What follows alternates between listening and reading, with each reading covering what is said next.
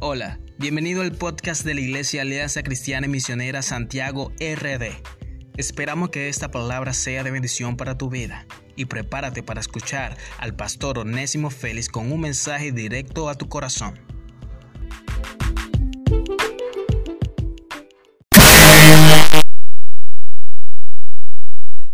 Y ese objetivo es Cristo. Es el mismo. Yo no puedo cambiar el mensaje. Es el mensaje de la palabra de Dios. Yo elogio, estoy siendo sarcástico, a los predicadores que pueden predicar tantas cosas. Cuando la Biblia, el único mensaje que tiene es el mensaje de Cristo. Pastor, pero hay historias, sí, pero todas las historias de la Biblia apuntan a Cristo. Y ese es mi compromiso. Entonces, ¿por qué insisto en que ponga atención? Mis hermanos, más de 65 citas bíblicas, Dios diciendo, yo soy tu Dios. El primer mandamiento, yo soy Jehová vuestro Dios. No tendrás dioses ajenos delante de mí. Dios tiene una guerra declarada de frente a la idolatría. ¿Por qué? Y yo esa es la pregunta que le he estado haciendo al Señor. Y les voy a explicar lo que el Señor ha estado hablando a mi corazón. La Biblia describe a Dios como un Dios celoso. Diga conmigo, celoso. ¿Sabe lo que significa celoso? Celoso quiere decir que no comparte lo suyo con nadie. Y la Biblia describe, dice, Yahweh Caná. Es el hebreo para referirse a Dios celoso. Caná describe a un Dios que no comparte lo suyo, su gloria no la comparte con nadie.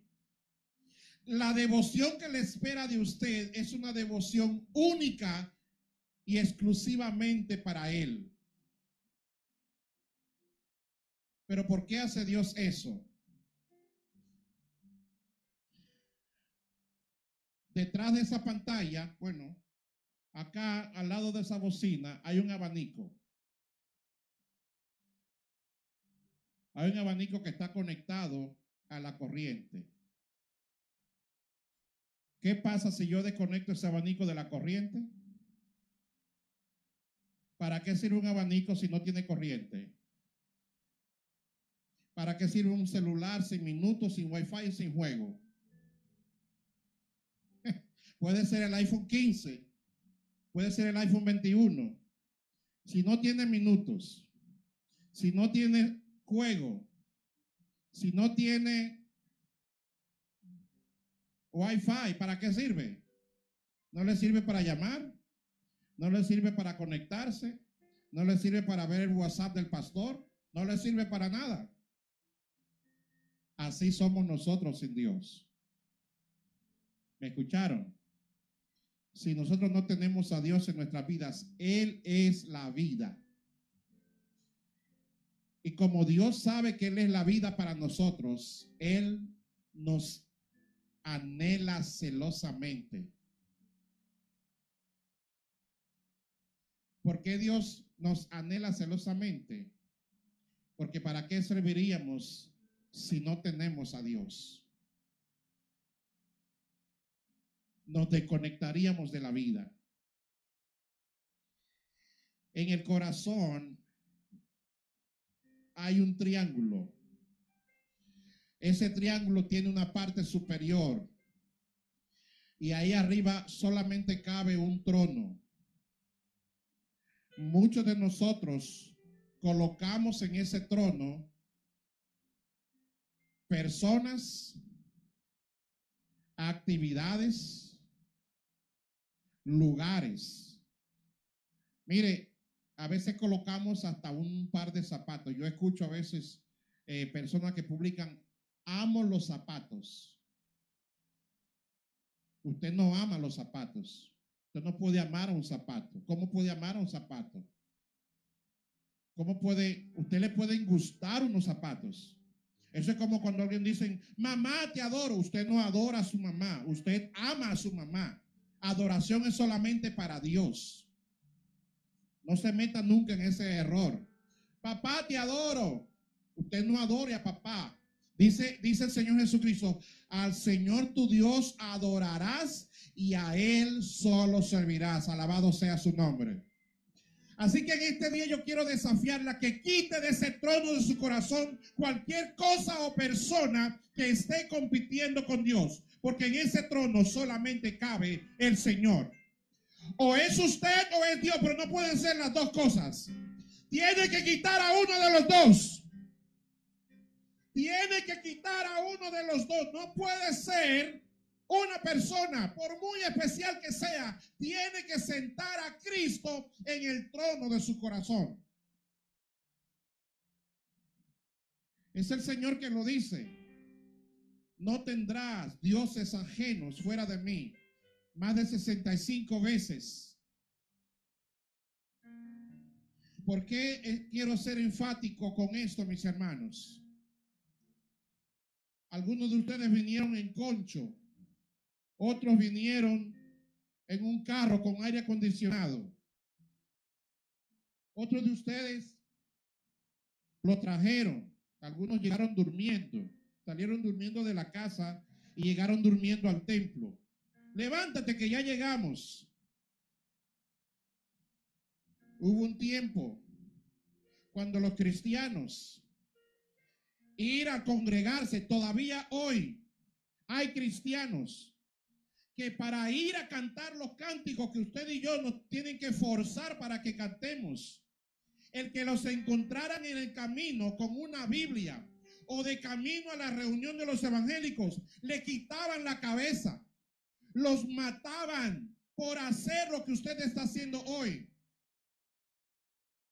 Hubo un tiempo cuando la gente que decía que era cristiana agarraban a uno de cuatro caballos. Un caballo amarrado de este brazo, otro caballo amarrado de este brazo, una pierna amarrado de otro caballo y otra pierna. Y hacían así un fuerte que sonaba y mandaban esos caballos a correr. Solo porque decían, yo soy cristiano. Los mataban descuartizados. Los tiraban a los leones. Hoy estamos muy cómodos. Nos montamos en nuestro buen vehículo o nos montamos en, la, en el carro o venimos en el concho. Venimos a una silla cómoda. Yo no le he puesto aire acondicionado porque no he podido todavía, pero solamente falta eso. Un aire acondicionado para que se duerma más rápido mientras yo estoy predicando. Qué cómodo, ¿eh? Lo que a otro le costó la vida, entonces venimos acá. En el gimnasio estamos. Un, dos, un, dos, un, dos. Ay, Señor, no me hagas salir el corazón con este ejercicio ahora. Y, con la música. Y cuando venimos a la iglesia. Hay cosas que están ocupando el trono de nuestro corazón y no se llama Jesús. Y eso, no, yo sé que esto no lleva amén. Yo sé que no lleva amén porque es el día cuando el pastor vino duro hoy. No me gusta ese mensaje. Hay cosas y personas que están ocupando el trono de nuestros corazones. Y eso tenemos que destronarlo en este día.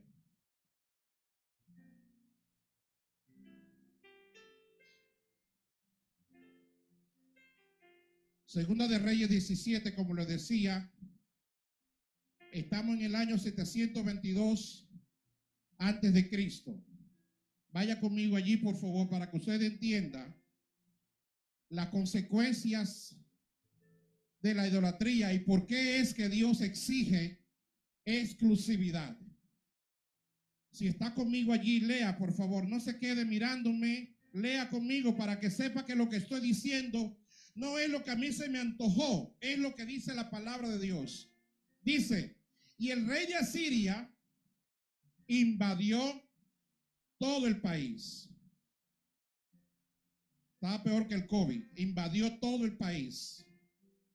Por lo menos el COVID está más serio en Santo Domingo. dice que invadió todo el país y sitió a Samaria y estuvo sobre ella tres años. Samaria era la capital del reino del sur, perdón, del reino del norte. Conmigo el 6. En el año 9 de Oseas, el rey de Asiria tomó Samaria y llevó a Israel cautivo a Asiria y los puso en Jalá, en Abor, junto al río Gozán, y en las ciudades de los Medos. Lea conmigo el 7, por favor. Porque los hijos de Israel pecaron contra Jehová su Dios, que los sacó de tierra de Egipto, debajo de mano de Faraón, rey de Egipto, y temieron a dioses ajenos. Verso 8 conmigo. Y anduvieron en los estatutos de las naciones que Jehová había lanzado de delante de los hijos de Israel y en los estatutos que hicieron los reyes de Israel. El 9 conmigo. Y los hijos de Israel hicieron secretamente cosas no rectas contra Jehová su Dios. ¿Qué hicieron? Cosas secretas, no rectas. Edificándose lugares altos en todas sus ciudades, desde la torre de las atalayas hasta las ciudades fortificadas. Es decir, aparte de que vivían una vida secreta pecaminosa, también habían llenado de idolatría toda la nación. Verso 10 conmigo, por favor. Si me pueden dar un poco de monitor con este micrófono. Y levantaron estatuas e imágenes de acera en todo collado alto y debajo de todo árbol frondoso. ¿Qué es lo que está diciendo el historiador? Que ellos hicieron todo lo que Jehová les había dicho que no hicieran. Todo esto Dios les había dicho, no hagan eso. Eso era lo que ellos estaban haciendo. Verso 11. Gracias. Y quemaron allí incienso en todos los lugares altos, a la manera de las naciones que Jehová había traspuesto de delante de ellos, e hicieron cosas muy malas para provocar a ira a Jehová. Verso 12. Y servían a los ídolos de los cuales Jehová les había dicho, vosotros no habéis de hacer esto. Hagamos una pausa ahí. E, este pueblo de Dios, esta nación que había visto el mar abrirse en dos, esta nación que había visto llover maná del cielo. Esta nación que había visto Jehová enviar carne del cielo. Esta nación que había visto las diez plagas para liberarlos de la tierra de Egipto. Ahora estaba haciendo todo lo que Dios había dicho que no hicieran. Estaban totalmente opuestos al mandato de Dios. Dios había prometido enviar a Jesús el Salvador pero lo quería traer de ellos mismos, de la misma nación. Ellos habían desviado, habían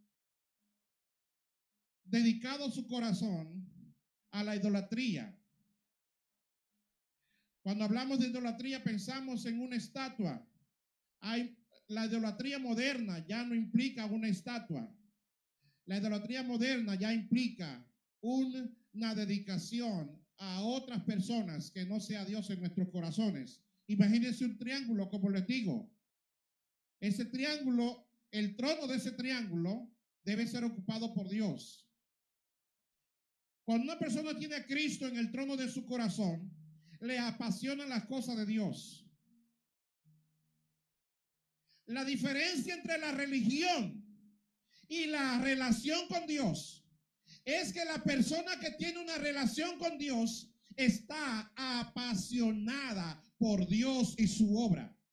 Una persona que está en la religión simplemente está ahí para ocupar un espacio, pero en el trono de su corazón, lo que más le importa no es agradar a Dios, es agradarse a sí mismo o agradar a otras personas. Y eso es idolatría.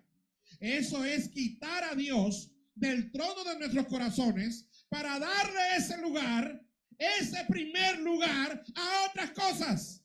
Eso es idolatría, iglesia. Yo sé que este no es el mensaje que la, gente anda buscando hoy. Yo estoy consciente de eso. Pero por eso he estado estas semanas. Y me quedo ahí meditando, pensando, y vuelvo a la palabra de Dios. Y vuelvo y le pregunto, Señor, pero ¿por qué? Sigamos leyendo porque Él le explica por qué. Verso 13. Verso 13. ¿Está conmigo? Jehová amonestó entonces a Israel y a Judá por medio de qué? De todos los profetas y de todos los videntes. Es decir, mandó profetas, mandó predicadores y mandó gente que veía el futuro. Gente que podía anticipar lo que iba a suceder. Y miren, ellos traían un mensaje. ¿Qué decía el mensaje? Volveos de vuestros malos caminos. ¿Cuánto creen que Dios le está hablando a la iglesia en esta mañana? Pues al pueblo de Dios, a la iglesia. Yo creo que ustedes son pueblo de Dios. Yo creo eso. Pero el Señor les habla en esta mañana y nos confronta nos invita a mirar hacia adentro.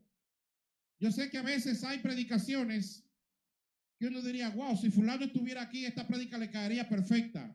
Esta prédica no es para el que no está aquí, esta prédica es para usted. Diga, es para mí. Es para mí.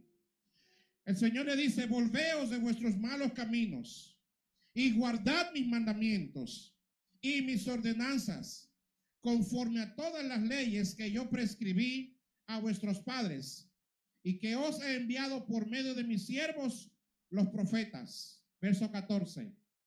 Mas ellos no obedecieron. Antes endurecieron su cerviz, como la cerviz de sus padres, los cuales no creyeron en Jehová, su Dios. Wow. El pastor les predicó cada domingo. El pastor les avisó lo que podía venir, pero ellos simplemente decidieron no hacer caso. Simplemente ignoraron el mensaje de los profetas.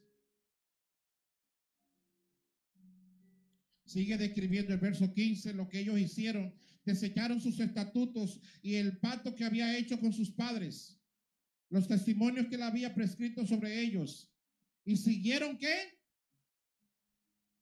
Eso que tú tienes, vanidad. Eso que tú usas, vanidad. Eso que te gusta, vanidad. Y aquí se va a quedar eso que tú tienes, eso que te gusta, eso que te atrae. Y aquí se va a quedar Dijo, dijo Salomón, todo lo que está debajo del sol es vanidad. Y muchas veces el enemigo nos engaña. ¿Con qué? Con la vanidad. El momento que nos toca orar, ¿qué usamos nosotros? Voy a chequear un mensajito aquí. Y tú dices, déjame ver qué publicaron en los grupos, déjame ver qué mensaje envió el pastor. Y hasta ahí va bien.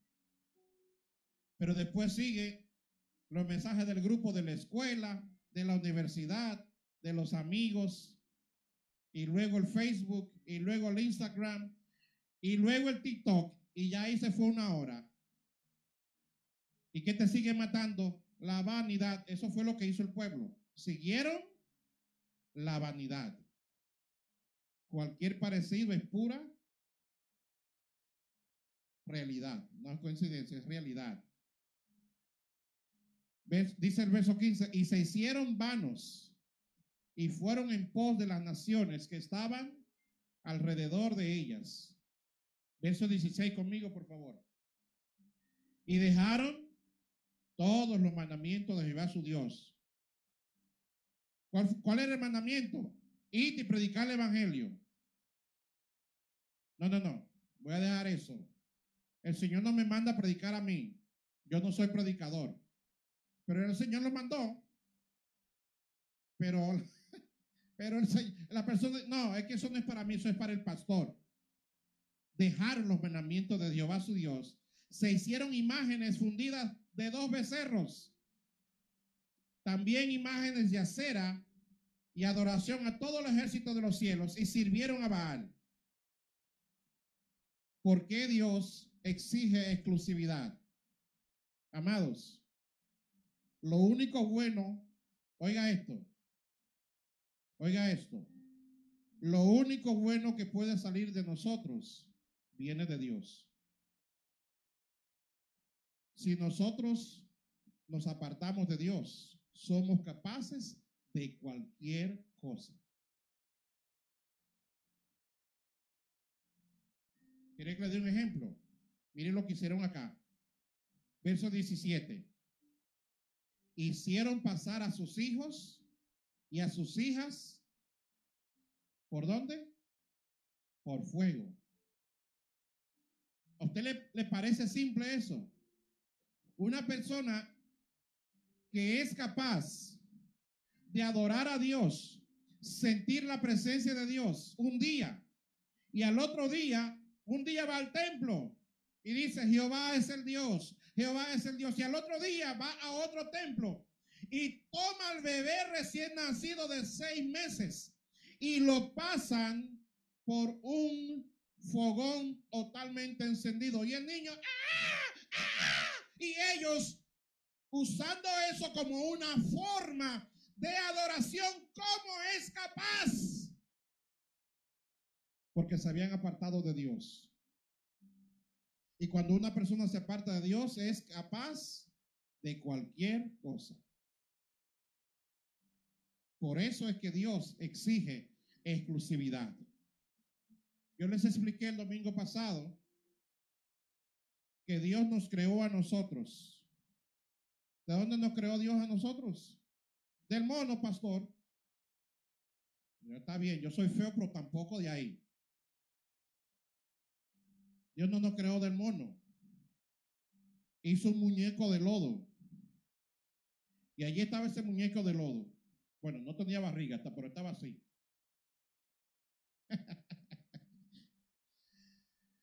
Ese muñeco no se movía. ¿Sabe por qué? Porque le faltaba vida. ¿Cuándo vino la vida sobre ese muñeco de lodo? Cuando Dios sopló aliento de vida sobre ese muñeco de lodo. De ahí viene nuestra vida. ¿Se acuerdan el ejercicio que hicimos un día? Eso es Dios. Eso lo puso Dios en usted. Eso es aliento de vida. Ese pulso lo puso Dios en nosotros. ¿Se acuerdan el ejemplo del abanico? Si lo desconecto de la corriente, deja de servir. Así está usted si se desconecta de Dios. Por eso es que anda mucha gente desconectada por ahí. Y eso es entendible. Mi preocupación viene cuando los que están aquí también aparecen estar desconectados. Adoremos al Señor. Alabemos a Dios. Vamos a orar. Vamos a leer la Biblia. Vamos a evangelizar.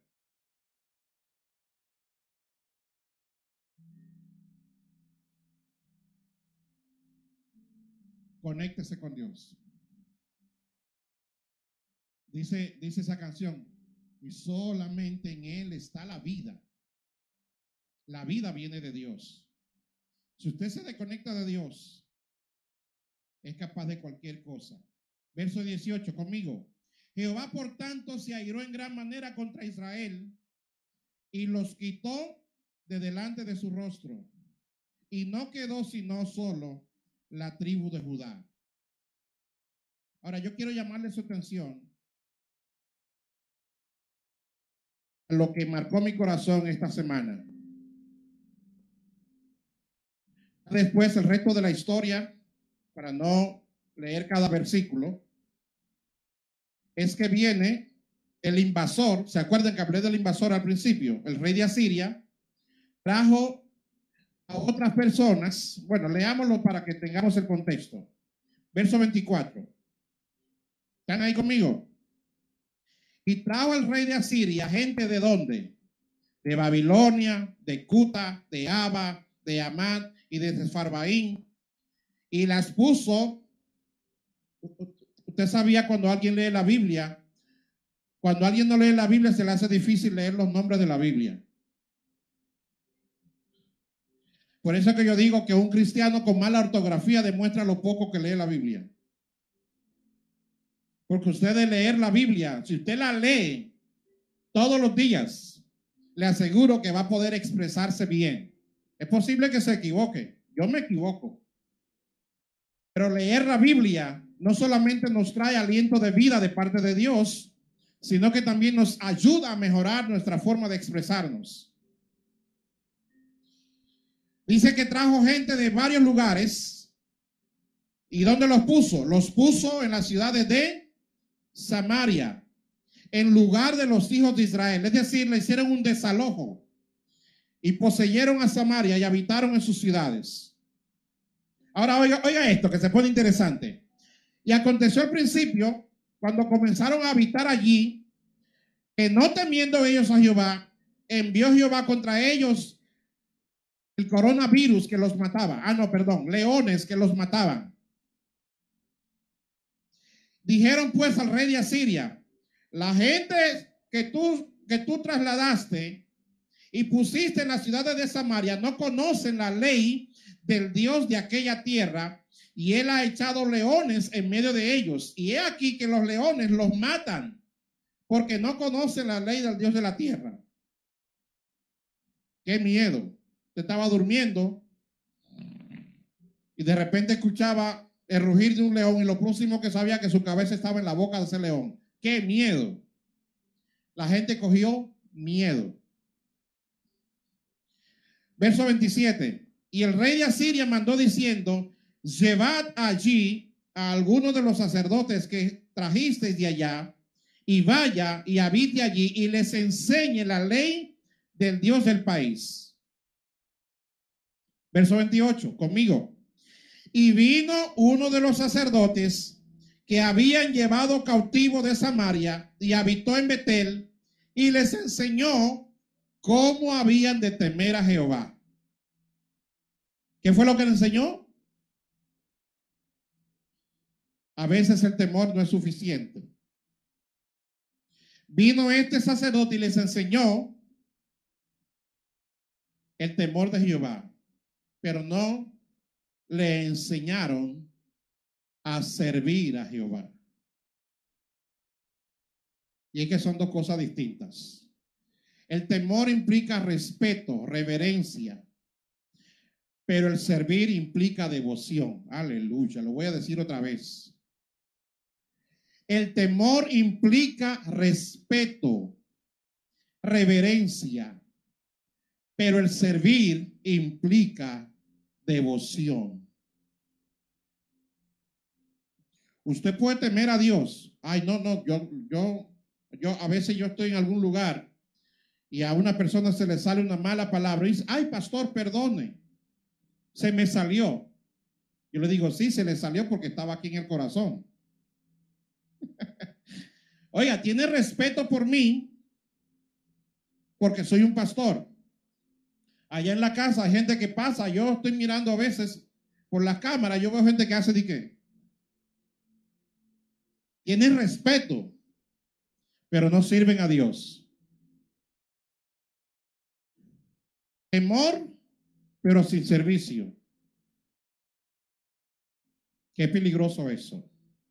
El sacerdote que vino les enseñó sobre el temor, pero no les enseñó sobre el servicio. Miren lo que dice, verso 32. Conmigo. ¿Temían a quién? Pero, miren lo que hicieron. Hicieron del bajo pueblo sacerdotes de los lugares altos que sacrificaban para ellos en los templos de los lugares altos. Es decir, tenían respeto por Dios, pero desobedecían a Dios al mismo tiempo. ¿Qué es lo que quiere decir eso? Tenían un corazón con lealtades divididas. Verso 33. Conmigo, léalo por favor. Temían a Jehová y honraban a sus dioses.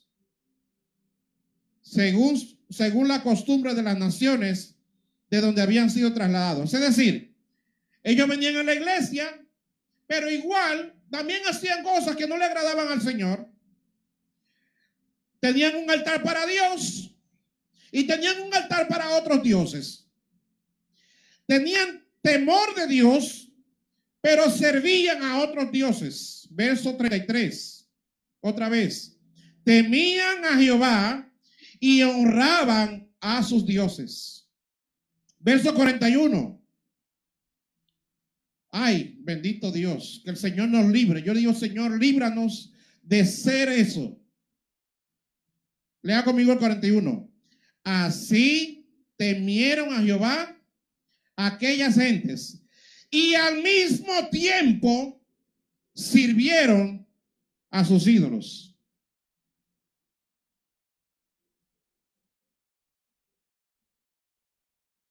¿Alguien me está siguiendo esta mañana? El problema no era que no servían a Dios. El problema era que servían a Dios y también servían a sus dioses. Tenían en el trono del corazón tenían dos señores, Dios y otros dioses. ¿Qué está ocupando el trono de tu corazón? ¿Con quién más estás compartiendo el trono de tu corazón? ¿Quién está sentado ahí? Tu ego, la comida, el novio, la novia, la mamá, el papá, la esposa, el gimnasio, el carro.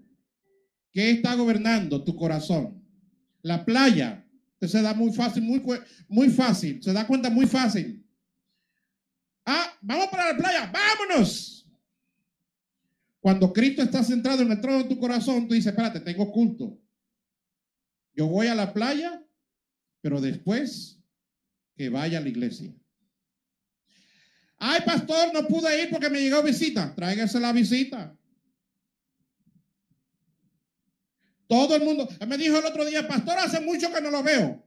Todos los domingos estoy en el templo de, desde las 7 de la mañana hasta la 1 de la tarde. ¿Cómo que hace mucho que no me ves? Le pasa como a la persona que no encontraba los lentes. Duró tres meses buscando los lentes. ¿Sabe dónde lo encontró? Tenía tres meses sin leer la Biblia. Da risa. Pero yo quiero que usted se examine en esta mañana y piense, ¿quién más está ocupando el trono de su corazón? Hay una vieja canción que yo le he hecho al Señor por muchos años y yo quisiera que usted la pudiera hacer en esta mañana. Si usted vino y no ha entregado su vida a Jesucristo, Él no quiere solamente ser tu Salvador, Él quiere ser tu Señor. Y Él quiere ser tu único Señor. Cierra tus ojos ahí donde estás. Mira, mira tu corazón, a ver, e, examina tu propio corazón. Oh Dios. Gracias por escuchar este espacio. Queremos invitarte a que nos sigas en nuestras redes sociales para que puedas disfrutar de todo el contenido que hemos preparado para ti. Nuestro canal de YouTube es Iglesia Alianza Cristiana Misionera Santiago RD y nuestra página de Facebook es Iglesia Alianza Santiago. Muchas gracias.